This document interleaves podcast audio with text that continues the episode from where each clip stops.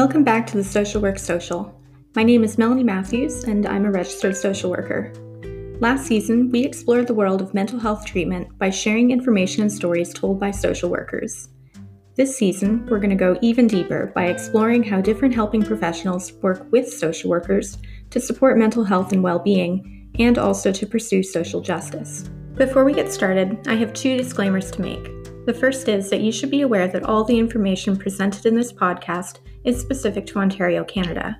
Different professionals follow different rules and restrictions dictated by their regulatory body in their area. The second disclaimer is that nothing in this podcast should be considered medical advice or treatment. You're unique. That means that what we talk about today might not be quite right for you. So, if you're interested in any topics presented here, be sure to get in contact with a professional directly. That said, let's get into today's episode. Today we're going to talk to Olivia. She is, as she describes herself, a recovering politician. She was a federal New Democratic Party Member of Parliament representing Trinity Spadina from 2006 to 2014. She's also a former Toronto City Councillor and school trustee and ran in the 2014 Toronto mayoral election. Currently, she's the founder and executive director for the Institute for Change Leaders. She has some incredible professional and personal life experiences to tell us about, there's no trigger warning for this episode. Hi, I'm Olivia Chow, and I am a founder and uh, running the Institute for Change Leaders. I used to be an elected representative, uh, member of parliament, and city councilors, uh, and now I am uh, teaching political organizing. Thanks for taking time out of your schedule to come and do this interview, Olivia. I know you do so much in the community now, so I really appreciate you taking the time to do this today. So, tell me about how you got started in politics. What made you decide that that's the path you were going to go down? Well, my degree is actually in fine arts. I love painting and sculpting.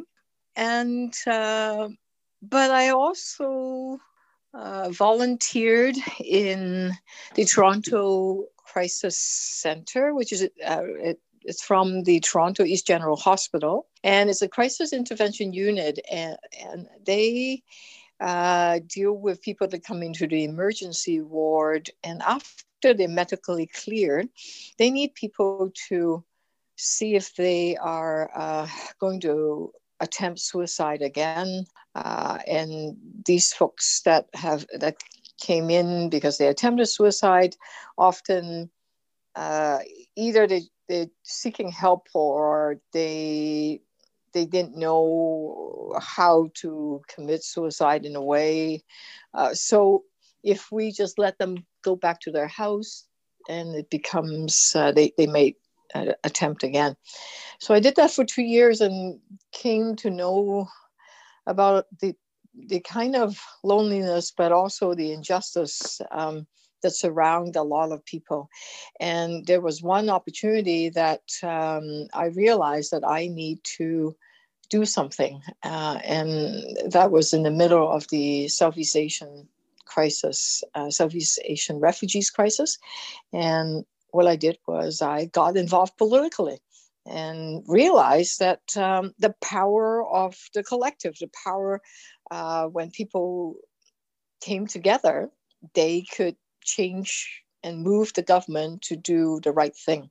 That's how I got involved politically, both through my personal commitment in my work, but also through uh, joining a, a refugees movement. So the political activism and the you know, trying to find supports for people's mental health and wellness was always at the core of what you were trying to do politically. I was trying to help individual, but then I realized that uh, the individual, some uh, uh are surrounded with really um, a lack of opportunity, a lack of housing, a lack of personal support. Uh, they because they have uh, either abusive relationship or uh, they just felt that there was no hope left in their life. And uh, I came to see from the individual to a, to uh, more of a structural um, that it, it's not just the individual; it's also what society can do to support each other. Yeah, absolutely. It's really important. It's not just about supporting one person, but coming together to be able to create conditions where everyone gets what they need to be able to thrive. Yeah, that's that's exactly how I experienced it at that time, and it was very. I was in my. I just graduated from university, and I was just starting to learn about all these things, and it was. It dawned on me that I need to become politically involved. And you ended up contributing to quite a few policies that you know made some changes in the conditions around those issues you were just talking about didn't you? Yeah yeah the, the southeast asian refugees movement at the end of it we had uh, canada accepted 200000 southeast asian refugees uh, into into canada I got involved in helping new immigrants settle in Canada, and mental health is also a challenge for them. Uh, so I worked with uh, a group of uh, some of my friends, social worker friends, and started something called Family Life Service for, for Chinese Canadians. At that time, there's very little service that if you can't speak English, you're really stuck. Also, we need to be culturally sensitive to people that are in need. So I started a, a group of agencies, whether it's uh, uh, legal aid clinics or counseling, family counseling. That was in my social work phase. Uh, and then I realized, um, hang on a second, maybe it's not just about what we can do to help each other, it's also the government that has all our money, our tax dollars anyway. Uh, there's a lot they can do also. That's when I became very political. It's so interesting to me that you started out by working so closely with social workers because often when people think about social work and politics, they think of us as being at odds with each other. We're working against the government or we're trying to, you know, um, advocate to have policies changed within the government because they see them as not being supportive to the work that social work is doing. But you, as a politician, you were very allied with social workers. Well, I started off uh, working at Wood Green Community Center.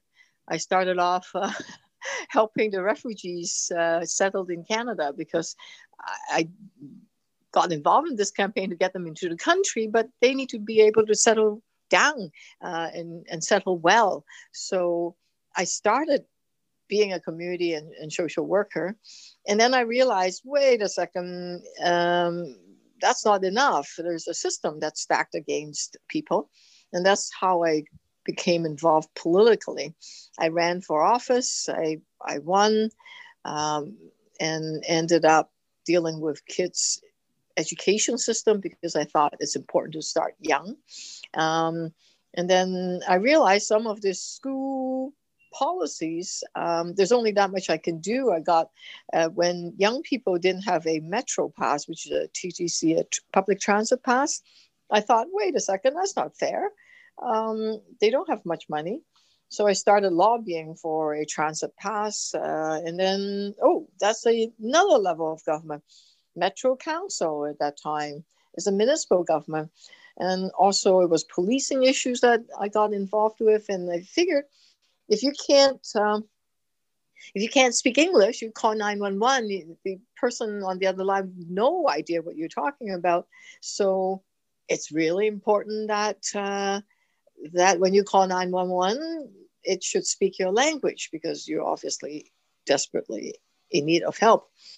Um, I won that campaign, but then I became really involved politically, municipally. So I ran for office and became a city councilor. So, you know, it's always, there was something I needed to change. It's a different level of government. And then I realized, wait, federal government had all this money uh, they deal with immigration and, and childcare. They're not investing in kids, not investing in community housing. And then I ran to be a member of parliament. So I'm sort of an accidental politician that I felt that there is something that needs to be changed. And then I thought, oh, that it's that level of government. Well, if they're not doing it, maybe the elected representative needs to be changed. So why don't I run against him? And then and then I win. So I won sometimes, most of the time. You say that like it's such an understated thing. And then I won. But that seems like it must have been a really significant thing, especially being a woman of color, to have won those elections and to be, you know, part of the federal government. Like that feels like a really huge accomplishment. Mm, I don't see it as an accomplishment. I see it as something needs to be done. And and since I worked really closely with the childcare movement at that time, and we were pushing to have um, campaign 2000 was to end child poverty by year 2000. I ran during those period, and by gosh, 2000 came and gone, and lots of kids were still going to bed hungry. I thought this is ridiculous, so I ran the entire campaign based on dealing with child poverty. Yeah, and, and then got elected. Um, s- still, it's so much more we can do, and I'm I'm the kind of member of parliament that uh, my philosophy is that it's not me solving your problem, it's you and I working together, you finding your own power, and you go and find 10 more friends and 30 more coworkers and 50 more neighbors. And by gosh, now we've built a little army. Let's go and make the change together. That has always been my philosophy that I'm the conduit and that I am there to support what people need. And that has been this at the center of my political philosophy in the 30 years I was elected. I feel like that leads really nicely into the work that you do now because that's still very much at the center of everything you do, even though you're now no longer a politician, but a recovering politician, as you say. yep, yep. Yeah, I've seen too many top down solution, you know, road to road to hell, sometimes paved with good intention, and God knows how um, whatever intention it was when Canada was was uh, dealing with Indigenous people, they really messed up generations. Um, whether it's through the residential school, it's by land grabs and by uh, just systemic colonialism and racism. There's all types of problem, and and until until the and power is never given. It needs to be seized and which is why i am now running this institute with a wonderful group of teachers organizers facilitators social workers people from all walks of life that want to make change. And we come together to give and, and teach the skills and mentor other people to so that they can have the skills to uh, make systemic changes, whether it's in their neighborhood, in their own lives, or as a society. It's really rewarding because it's always a teamwork. It's always and and you see that there's this aha moment when when someone realize how much power they have and realize that this elected person, whether it's member of parliament or city councilor or mayor, they're just an employee of the person. Because if you don't like the work they're doing, you can fire them at the next election. Oh, you know, there's this realization that they do have power, political power to make the change they want. It's very, very rewarding work. I think that's such an important thing for people to know because that's something that I've often heard, you know, from friends or from family or just, you know, people on the internet saying, well, why should I vote? My one vote doesn't matter. Like I can't make a difference all by myself.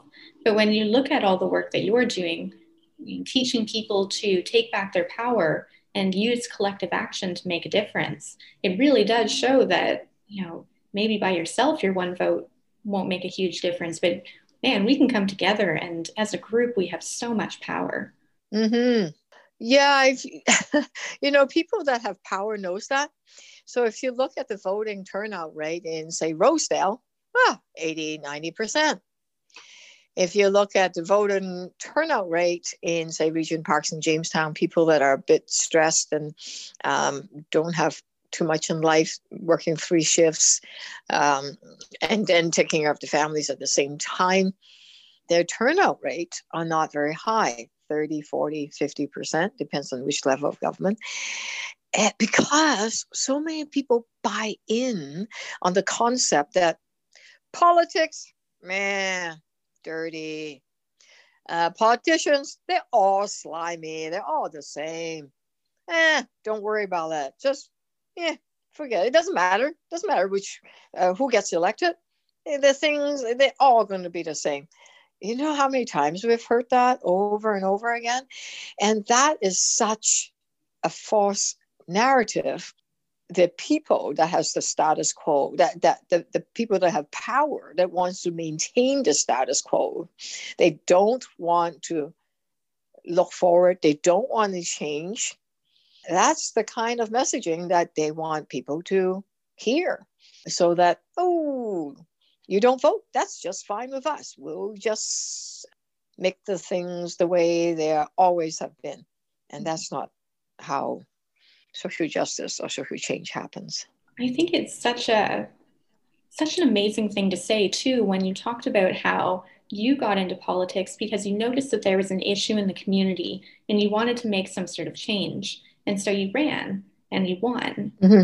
because people have this perception that all politicians as you said are slimy they're all the same they're all just these old white men sitting in power who don't care about the rest of us but I mean, we can run too. If you notice, oh gosh, yeah, if you notice that there's yeah. issue in your community, you can run. Yep, absolutely, absolutely. Find like-minded people. Determine, like if it's municipal, it's not party politics, but if it is provincial and federal, find your favorite politician hang out and volunteer with that person or that party and say, hmm, maybe this is the party I like. All right. Well, let me learn the ropes a little bit. Now, some people get involved in politics because they like to hear their own voices. Bad. some people go and say, oh, I want my community voices being heard. Okay, yeah, right. That's important. But what kind of change do you want? Oh, I don't know. Whatever the community want. Uh, not a good idea. You need to be fairly clear on what the community want been working with them, uh, and that the minute you get elected, these are the things you would do that you have the passion to make the change, then you should run for office. If not, you just want to get power for the sake of power, and that's always uh, well. They they sometimes those kind of people sometimes get in office, but you know I'm not sure they are really doing their community a big favor. They may become tokens wet sponges because they're from that community. Well, are they really doing anything to support their own community? I don't know. So, whoever might be your audience, Melanie, if some people are interested, yeah, check it out. Oh, the other thing, a lot of talk, huh? Oh, I promise you, I'm going to get the national housing program okay, that sounds great. Uh, here's $10 billion. Wow. Over 10 years. Okay, that sounds good. Except 9 billion of it comes in the last three years. The first seven years, there isn't a whole lot. I'm, I'm just, I'm exaggerating a bit, but um, sometimes be very careful to see who's actually doing the work, not who's just talking about it because talk is cheap, you know? You know how long we've talked about making sure the indigenous community have clean water? Well, never mind. Don't get me started. We could be here all day talking about all of the failed promises from the government. Yeah, but we should never give up. And I think that's a really important message that you have, especially in the Institute for Change Leaders, is there is stories of hope out there and there are things that everyone can do once you have a clear vision, a clear plan, and you have the strategies and the tactics and all the people behind you, you can achieve some really great things. Yeah, I've seen people that came out of the Institute for Change Leaders, uh, taken the courses, and go, oh, now I could do a whole lot. And I thought, wow. Um, a doctor ran this series of sessions using Marshall Ganz methodology and public narrative, got these homeless people to talk about what is the best practices in emergency ward that could, I guess, deliver better health service. And this uh, doctor, um, who's one of our wonderful facilitators, brought it into the hospital. And now they have a person that have lived experience um, from from being homeless inside the emergency ward, giving advice to to the team how to best operate the emergency ward. All of that is because of the creativity and the passion that when they tell their own stories and hear each other's stories, it creates a lot of power, create lots of hope among the people that um, be part of this um, change leaders course. That's such an incredible win. That's such a really important thing is to have representation for people with lived experience, having them right there on the front line, being able to say, this is how to support me best. That's really amazing. Just as we're getting to the end, as we're wrapping up, if you could summarize it in just a couple of sentences, what your message of hope would be for people who are trying to make change in their community, what would you want to say to them? I'm going to quote my late husband. There's only one line. Don't let them tell you it can't be done. That's it. Go for it. Just do it. I love it. That's amazing. Well, thank you. Thank you so much for sharing your perspectives and your experience today, Olivia. Thank you, Melanie, for giving me this opportunity. It's been really uh, enjoyable. Take care. Thank you so much to Olivia for sharing her experiences with us. While I love the quote she left us with from her late husband, Jack Layton, I want to finish this episode with a quote from Olivia herself that I've taken from her book, My Journey. Key to my dealings with people, whether at the personal or the political level, is acceptance of another, regardless of race, religion, creed, or sexual orientation. In my lexicon, there are only two key words contact and connection. First, you make one, then you make the other. Next week, we'll be talking to Natalie, who's a health coach. Thanks for listening to the Social Work Social. By sharing information and stories, we hope that you will gain new knowledge and empathy for those who are different from you. All of us have unique backgrounds and experiences, but through our stories, we can learn to relate to one another. Our communities are currently facing extreme challenges, and we all have different strengths and skills that we bring to the table to help combat those challenges. Through working together, we can make a difference. I challenge you to go outside of your comfort zone to find an issue that you can lend your support. Tune in next Friday for another episode of the Social Work Social.